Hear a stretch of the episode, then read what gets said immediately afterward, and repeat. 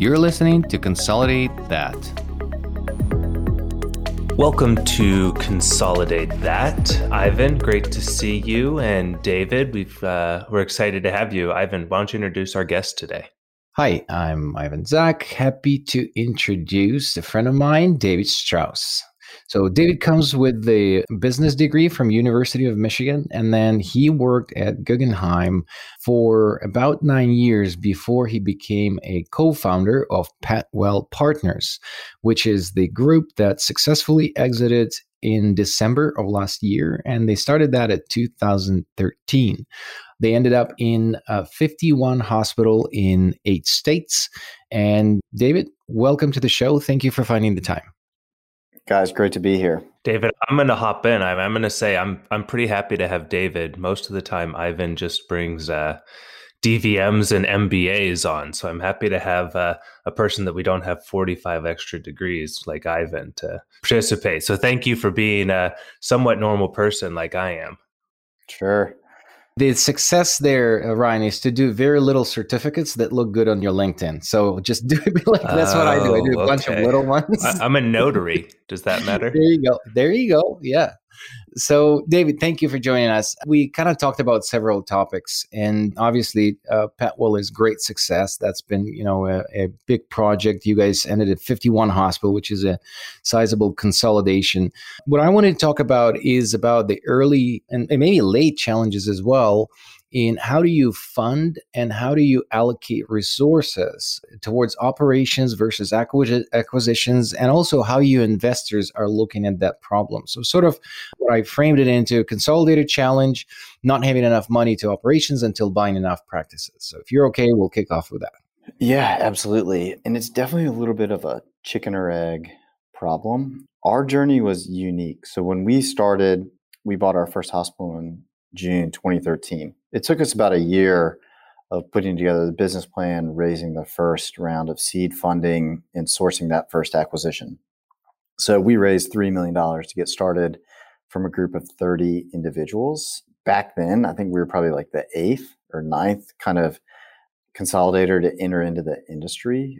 And so it's funny, I remember a friend of mine who was at a at a large PE firm who would eventually make a, a acquisition uh, in the space and had a successful exit. He told me he's like, you know, as soon as you get to 10 million of EBITDA, give me a call and we'll, you know, we'd love to, you know, buy your company. And now I feel like if you have a, uh, you know, just like a heartbeat, you know, you can raise institutional money from these groups to go out and buy hospitals and, and, and build a business. So it was, it was a much different atmosphere back then.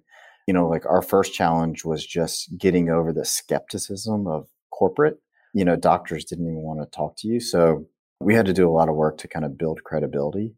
But Ivan, kind of going to like the heart of your question, our focus was always on building something that was sustainable for the long run. And so we were probably over indexed to investing in operations in front of the growth, just so that way when we made promises to hospital owners and veterinarians, we felt like we would be able to deliver on those 100% of the time. And again, you know, credibility was so important, you know, in those early days. We've seen a lot of our peers kind of go about it in a much different way of just building out a, a massive BD organization, scale up really fast, get to 50 hospitals maybe in like a year or two years, and then start to, you know, build the operations around it. To us, that that strategy just always seemed riskier. It's not necessarily a bad strategy, but you've got to be really good at your site selection, make sure that you kind of like maintain a lot of momentum and positive financial performance.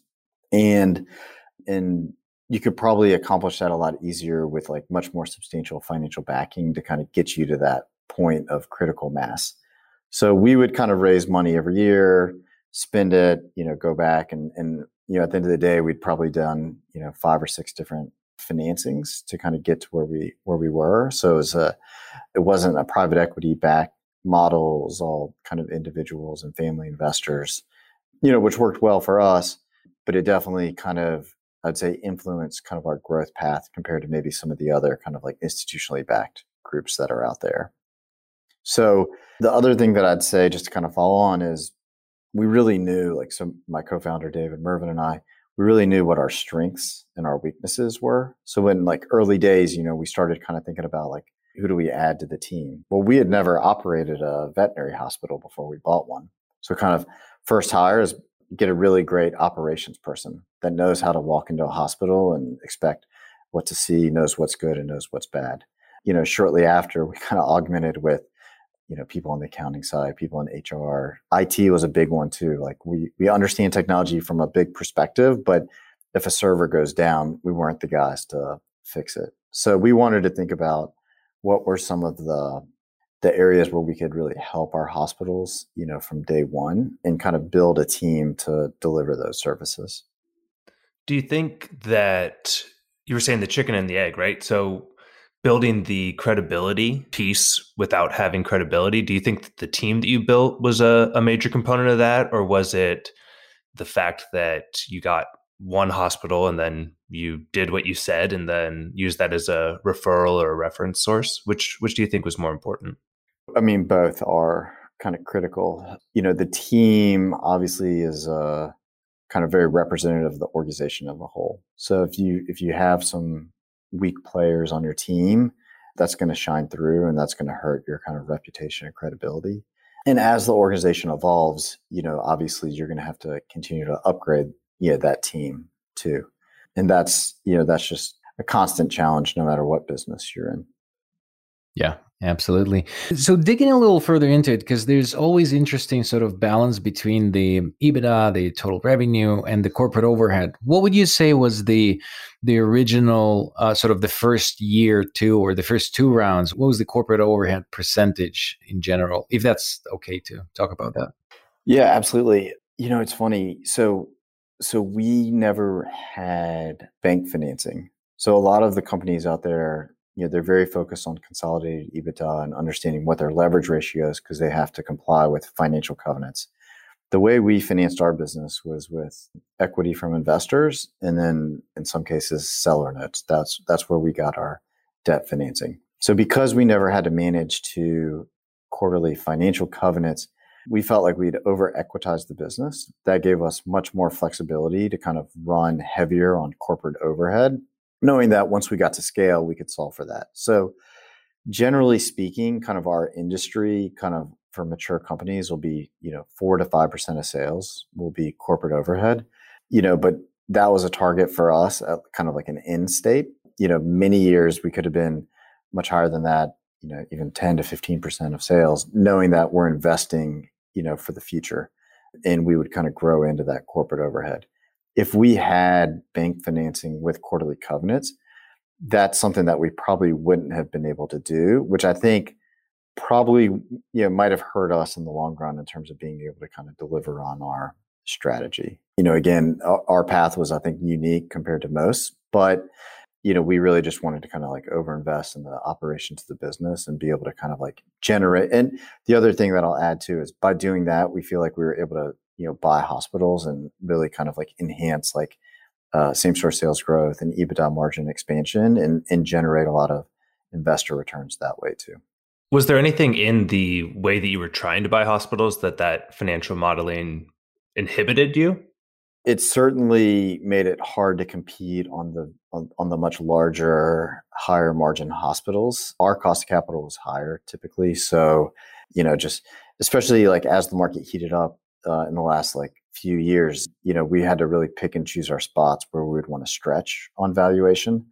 But, you know, we weren't afraid to also like buy a hospital where we'd have to roll up our sleeves to, you know, maybe improve performance. And and to us that was exciting. You know, it wasn't just like a multiple arbitrage game, but how do we how do we unlock value through operations too? a lot of those hospitals that you know called opportunity clinics right that you're buying with pretty low ebitda when you see the opportunity i have sort of two questions maybe if you could maybe tackle. One is when you were looking at those were you looking at synergies precisely before acquisition? So you're certain what you can improve after so there's a plan prior to acquisition?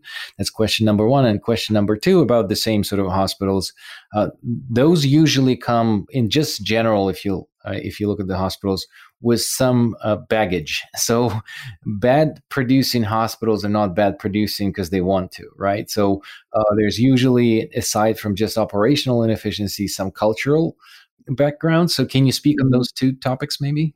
Yeah, absolutely. So on the first, we got really good at kind of identifying where the opportunities were to improve prior to acquisition. We may not be able to like pencil it out to the penny, but we would know, you know, is it a revenue issue? Is it a cost of goods sold issue? Is it a staffing issue? We were very careful not to buy hospitals where occupancy costs were too high, where you would have to like, you know, potentially grow into it. Those fixed costs, you know, can be challenging to overcome. But we got really excited if we would see a hospital that was had a very low ATC. To us, that was maybe a indicator that um, the quality of the medicine probably wasn't as modern as it should be. And you know, with over time, maybe you know, hiring in some more progressive doctors, you would see kind of a bump in terms of just like the mix of services being offered. So that was a, a value unlock. Uh, we would get excited when we'd see a hospital with really high cost of goods sold. Typically, there's some mismanagement there. It could be a pricing exercise, could be just leveraging kind of the contracted pricing we had with our vendor partners, or you know, it could be just kind of putting in place a much better inventory management system and protocol. So, you know, those are kind of value unlocks that we would look for. As we kind of moved on, we would start to use some tools like Vet Success, like VetCove, to do more detailed analysis um, and kind of like get more granular data to help us uh, define what those synergy opportunities were. And uh, you know, we were just always looking for ways to innovate. I think, you know, because of our kind of financing sources, we had to really kind of get creative and clever, and we didn't have unlimited capital to just go out and buy, buy, buy. So I think we did try and kind of figure out ways to to get better, get smarter, and at the end, you know, I think it paid off. Ivan, you'll have to remind me your second question. The second one was on the culture because a lot of these culture, yeah, uh, cultural baggage. So did you have to at some point come in and really do a sort of clean up and you know replace people? And how did you go about that? Yeah, so that's the hardest thing to diligence ahead of time. You know, oftentimes you'll meet the seller, maybe you meet like one other person on the team, but they, they typically like to try and keep the transaction as quiet as possible. So you really don't know what you're walking into. For us, building the relationship with that selling doctor was incredibly important, knowing that you might have to replace some people at some point. You know, our goal was to hopefully maintain the entire team, but obviously that's you know that that's hard to achieve in every outcome. So for us, we wanted to really kind of have that good relationship with the doctor. So that way, to the extent we would have to make changes, you know, we could get them on board with those changes and try and minimize the disruption. But culture is really important, no doubt. We tried to build our Petwell culture so that it was really positive, really strong. There'd be a lot of alignment, but we wanted to create enough space for each hospital to kind of maintain their legacy culture too. You know, it's not like we didn't rebrand the hospitals to Petwell. We didn't ask everybody across the platform to like wear the same set of scrubs, for instance. It was funny. I remember our core has been in Texas, but then we expanded into seven other states. And, you know, our first hospital in Portland, Oregon, it's very different, you know, in urban Portland than it would be in a, you know, suburb of Houston or Dallas. And we just said, look, I mean, things that we were doing in Houston and Dallas just aren't going to fly here. So why, you know, why you know force something onto somebody just for the sake of doing it so we're just you know again open minded about that that's pretty smart too because we do see a lot of the consolidators have a heavy regional focus and as someone in Dallas that lived in Seattle for a year my cowboy boots did not fit in very well up there. So you definitely you get beat up for that there. no one, buy, no one messes with the man boots. in cowboy boots. All right, you put yeah, on your boots. I had boots. To buy some in Houston. So there you go. but yeah, it's a different look. They had to be vegan cowboy boots Seattle, so. But so one of the things you were talking about, all the capital flooding in, sort of the overall abundance of that. Were there any particular things that, if you were, you guys obviously have had a great partnership and, and acquisition by NVA, which I know we're going to ask you some questions about in a moment here. But was there something about that capital coming in and the way other people have done it that maybe you would adjust going back, or if you were to say, "Hey, I'm going to do this whole thing over again, um, starting fresh today," that you would do differently with your capital structure, or not change? No, look, I think we're eight years smarter now than when we started. You know, for us, we had a, a really detailed business plan. I think it was like a 40 page you know memo that we put together, and for the most part, it was right. You know, we missed on a couple things, just like our ability to buy real estate. You know, we thought everybody would want to lease it to us, but but I definitely think that kind of having done it once, the second time around would be a lot easier, and we would scale up much faster, and we would definitely, you know, align the capital structure kind of with that in mind. But when you're doing it for the first time and you know your investors are you know friends and family and you don't want any kind of awkward thanksgiving christmas dinners of like hey we need more money because we got to pay back the bank you know that was a heavy influence on how we kind of managed the business the first time around that's why Ivan and I stay. Ivan and I have never met in person, just through Zoom, actually, despite the time that we've been working together. So it's if we ever get awkward, I can just uh, lose internet connection. So it's a good way to do it there. so, Dave, aside from the capital structure and the aggressiveness, how you would go, what looking back, what would you do different? Like you were starting tomorrow consolidation, what would you yeah. do different? So I do think I, I do think we would acquire faster. You know, I think we just know now like which hospitals are really attractive and which ones to to go after. I, I would say the two areas that we probably like under indexed were kind of marketing capabilities and also like on the biz dev side. You know, I, me and my partner did a lot of it ourselves. We started to bring some people onto the team, you know, which was really beneficial, but that was only in the last couple of years. So I think, you know, just kind of building out that side of the business more to scale up faster uh, would make sense. So now, what's next? So NVA obviously was a good family. You guys went through due diligence, and what is next inside of NVA? What are opportunities for the consolidator who reached certain point and wants to exit? What does it look like with NVA? What was the choice? Why NVA? And what are the next steps?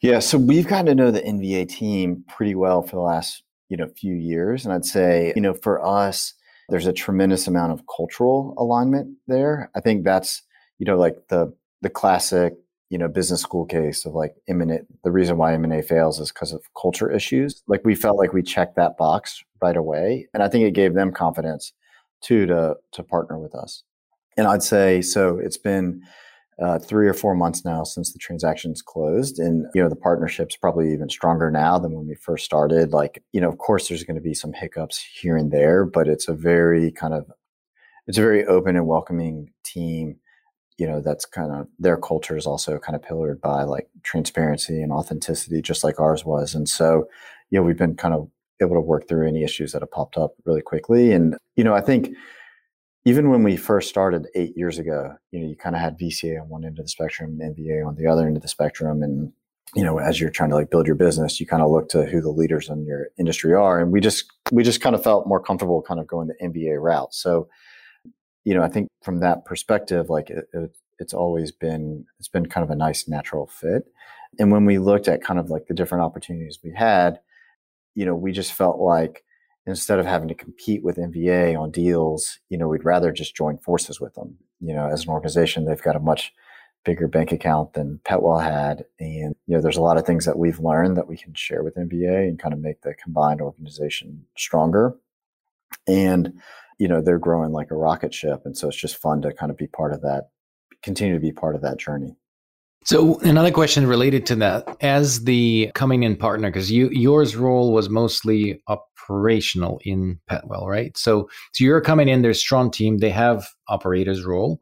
Do you fit into that or is there flexibility provided to you or like what is your role as a as a co-founder of consolidation going into another so both my partner and I, we've kind of moved out of the day-to-day operations of running the business and have kind of like plugged our network into their platform, and that's going really well. And they have the, the amount of resources they have would have taken us like 10 years to build and develop. So I mean, like it's a net win for our hospitals and for our team for sure. And then where David and I plug in is is just helping them out wherever we can. You know, we're kind of utility players, so help them out thinking through things like innovation, some of the tools that we use that maybe they're familiar with, maybe they're not, and just kind of sharing kind of how we got utility out of them. Um, and then also on the business development side too, you know, where we can they they have a BD machine that's probably the biggest and best in the in the industry, but like if we can play a role and be a reference or you know leverage our contacts to win more deals, you know that's what we're trying to do. That's awesome. David, I, I would love to talk more, but we promise our listeners for 20 minutes episode. So I'm hoping we can get you back on here because there's so many topics yeah. that we can cover with you. Hopefully we can uh, we can have you back. But we have two questions that we ask at the end. One of them is is there a book or TED Talk or YouTube video that inspired you or you find interesting to recommend to the listeners? Yeah. I love Malcolm Gladwell's books and podcasts, but I think Outliers is a really good one. So, you know, I definitely it's an it's an it's an oldie but a goodie. Um, okay. We're not scared of those. Yep. and then the second question we ask Do you know anybody in the industry who would be also interesting to invite here and share their experience with the audience? Yeah. Yeah. So there's a gentleman named Trey Cutler who's uh, an attorney. Prior to being in the industry, he was a partner at a big law firm in Dallas. And then his father in law started rolling up hospitals and he went in house to be the general counsel. Uh, eventually, they sold and he just hung a shingle so Trey's been part of this industry for a couple decades now, and he did all of our legal work on acquisitions and represents a lot of individual sellers, um, you know, to that are selling to you know associates or you know other kind of corporate consolidator groups. And I think he has a very interesting perspective of how the industry has evolved over time and has a lot of kind of real time market experience. So Trey's a good Trey's become a really good friend, and I think he'd be an uh, interesting guest to have on your show. Awesome. We'll we'll reach out and if you can maybe shoot him a message or something to say that we're going to be contacting, that would be great. Happily. Oh, I just wanted to say I know we didn't get a chance to dive too much into Roo, which is a, uh, another great thing you have going on. But if people want to look at that, um, they can visit your website, roo.vet, R O O dot vet. So I wanted to make sure that we got some some info in there as a little teaser for some other great things you have going on. Well, um, maybe we should add a couple words on what Roo is. So, David, can you just give us a little? Yeah, so Roo's the first online marketplace that's connecting hospitals with veterinarians and technicians, and it provides a way for people to kind of, on a very flexible basis, kind of pick and choose the schedule that they want. Today, it's in Texas, and we've recently expanded into Southern California and, and excited to kind of expand more nationwide in the coming months and years. That's awesome. Being a vet and doing locum work for for a long time, I think that this is a great opportunity for the vets to get that business organized, but also for the clinics that are now struggling with the finding the vets because we have more pets than vets these days. So that's uh, that's definitely a great project, and good luck to you with uh, with that one as well. Thanks. As always, you know, we we appreciate having guests. David, again, like Ivan said, thank you for joining us. We look forward to maybe having some you back on the show again to pick your brain some more. And Ivan, thanks for for having me as well today. Thanks, guys. All right. Look forward to doing it again. Thank you so much for listening to Consolidate That. If you want to hear our new episodes, please find us on any podcast platform. Also, you can learn more about us on our website at vetintegrations.com.